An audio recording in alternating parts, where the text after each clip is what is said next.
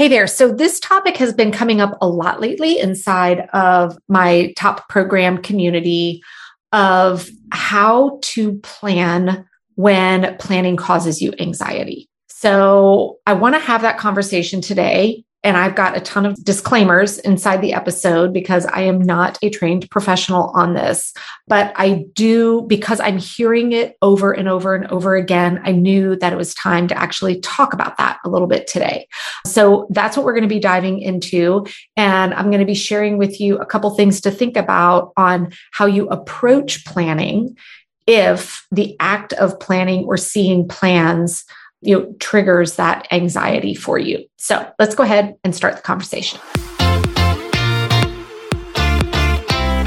Welcome to the Work Life Harmony Podcast. I'm your host, Megan Sumrell. I'm a former techie turned entrepreneur. I'm also a mom and a wife. And just like you, I'm juggling hashtag all the things while running multiple businesses and a family. Being a successful female entrepreneur doesn't mean you have to feel overwhelmed, exhausted, and stressed out. Gaining control of your time and calendar is all about learning a few key techniques and systems to better organize and structure your time. This is your show to learn from me and other amazing women how to master your time and organization to skyrocket your productivity so you can have work life harmony. Hey, welcome back to Work Life Harmony. Today's episode is something I've been sitting on and thinking about for a very long time, but I have been hesitant to record this because of all the disclaimers I'm about to say right now. I am not a trained mental health professional. I am not a trained counselor. This is in no way, shape, or form meant to you know, lead others into believing that I am. What I want to share with you all today is based on just real world living with loving knowing many people that battle anxiety having certain elements of my life where anxiety definitely creeps in. And also getting feedback from a lot of the women inside of my top program that live and battle anxiety on a daily basis as well. And so hearing their results when we work through some of these strategies is what inspired me to just go ahead and get this information out there. So please take all of the disclaimers that I just gave with you know seriously to heart and see if maybe what I'm going to share might help you or might not. So I really want to dig into how anxiety and time management can almost be at heads with each other a little bit. So, for people that, if planning, if you tend to run highly anxious, the thought of creating plans can almost lead to more anxiety, right? So, let's talk about, I want to share three things on this here today. So, first, let's dive into the planning aspect or the parts that cause that anxiety when we're actually doing planning. And here's a common theme that I hear from people is we are hesitant to plan and put things down because we instantly start to feel either confined to, well, if I plan for this, then no matter what, I need to make it happen or else I'm a failure. Or on the flip side, we create the plan and then we instantly go into, but what if it doesn't happen? And we go down that road. And if you're like me, when my plans change, that's what I do. A friend of mine coined it getting on the bus, meaning, okay, child's home sick today. And I instantly start projecting what that's going to mean for the rest of today, the week, the month, the year. And before you know it, I'm now in a space of like knowing that my life is going to completely be miserable 15 years from now because my child stayed home from school sick today. That's what I mean by getting on the bus. Like you, you take in the moment and then you head down that road. If any of you are This Is Us fans, I always love it when one of the couples on it, when things start feeling bad for them, they go there and they say, All right, let's map out the worst possible scenario. Like, what could be the worst possible thing that could happen? And by going through that process of laying out, here's all the horrible things that could go wrong, it almost lightens the mood a little to help us say, okay, but that's not going to happen. Just because Megan, your child stayed home from school sick today does not mean 15 years from now she is, you know, going to be living in a van down by the river or whatever the case may be. So I would say if the what ifs start creeping in, take a deep breath and play that game a little bit of, okay, well, what if this thing does happen? Then what? What if that happens? Then what? And one of two things happens anytime I go through that. One, I either get to a point of complete ridiculousness that I'm laughing at myself, or the second is the answer is kind of like, so what if that happens? It really isn't the end of the world. Another thing that, and this was brought up on a previous podcast as well, when our anxieties are high, we are sitting in kind of that fight or flight mentality, right? When we're feeling very anxious. And when we are in that moment, our brain is triggered into that fight or flight response syndrome. What happens is our ability to make rational decisions and see things rationally goes out the window. This isn't a fault in you, it's just neuroscience. This is what's going on in our brain.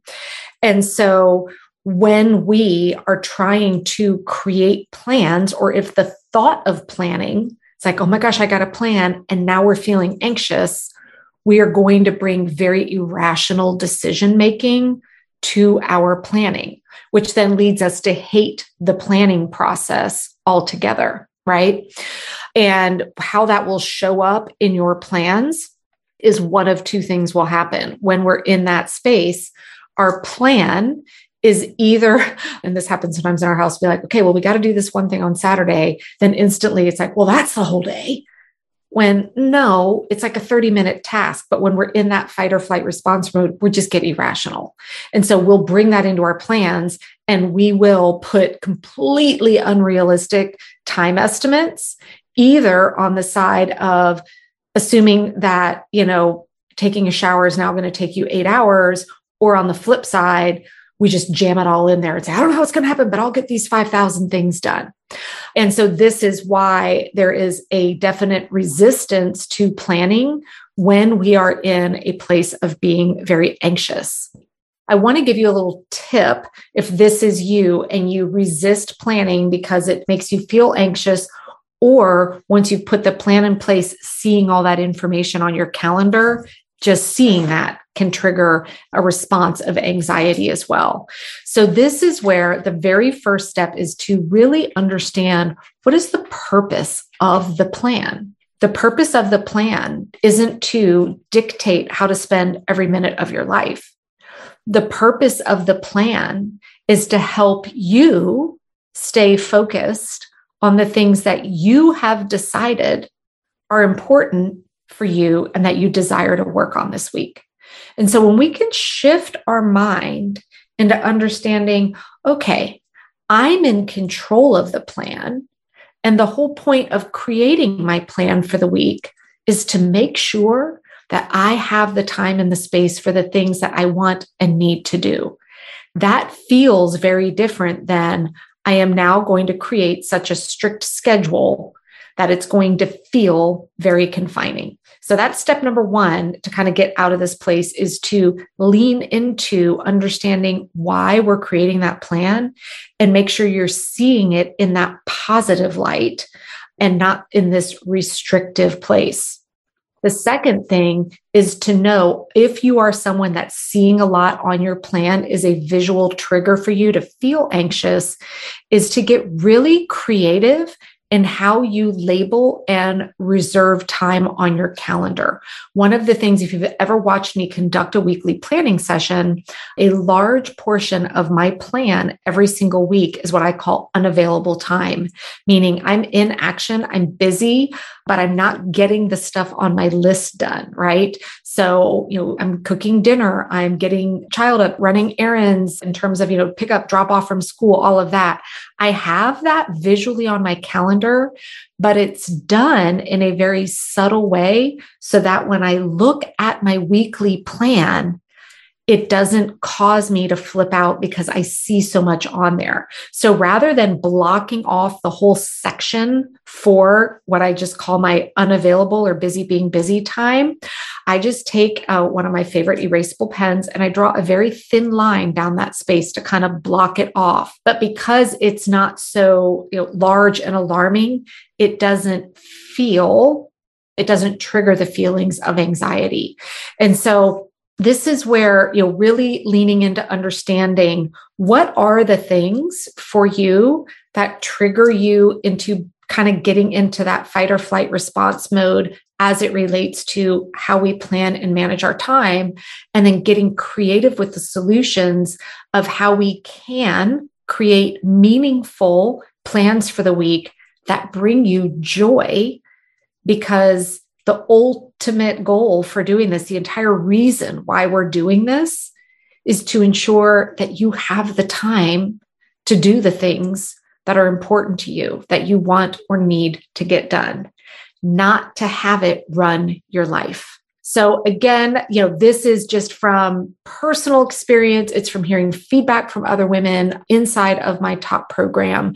And so if any of you listening today are ones where the thought of planning and getting all of that in place, you know, leaves you with a feeling of being very anxious, please know you're not alone. It's very common but also know that learning some of these key techniques and systems that are simple but oh so powerful, they're in place to help you actually have some calmness in your life.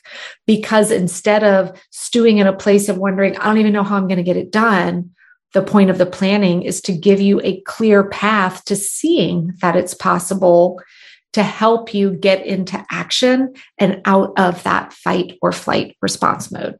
So I hope you guys have a great, great week. I will see you back here next week for another episode. Getting on top of all things time management, organization, and productivity doesn't have to stop just because this episode is over. If you want one tap access to all of my training and current top podcasts, go to the App Store or Google Play and download the Pink Bee app. It's one word, the Pink Bee. It is jam packed with simple yet powerful tips and strategies to get you out of overwhelm and into harmony. And if you have a question you want me to cover on a future episode, go to iTunes and ask your question in the podcast review section. And while you're there, don't forget to leave a five star review.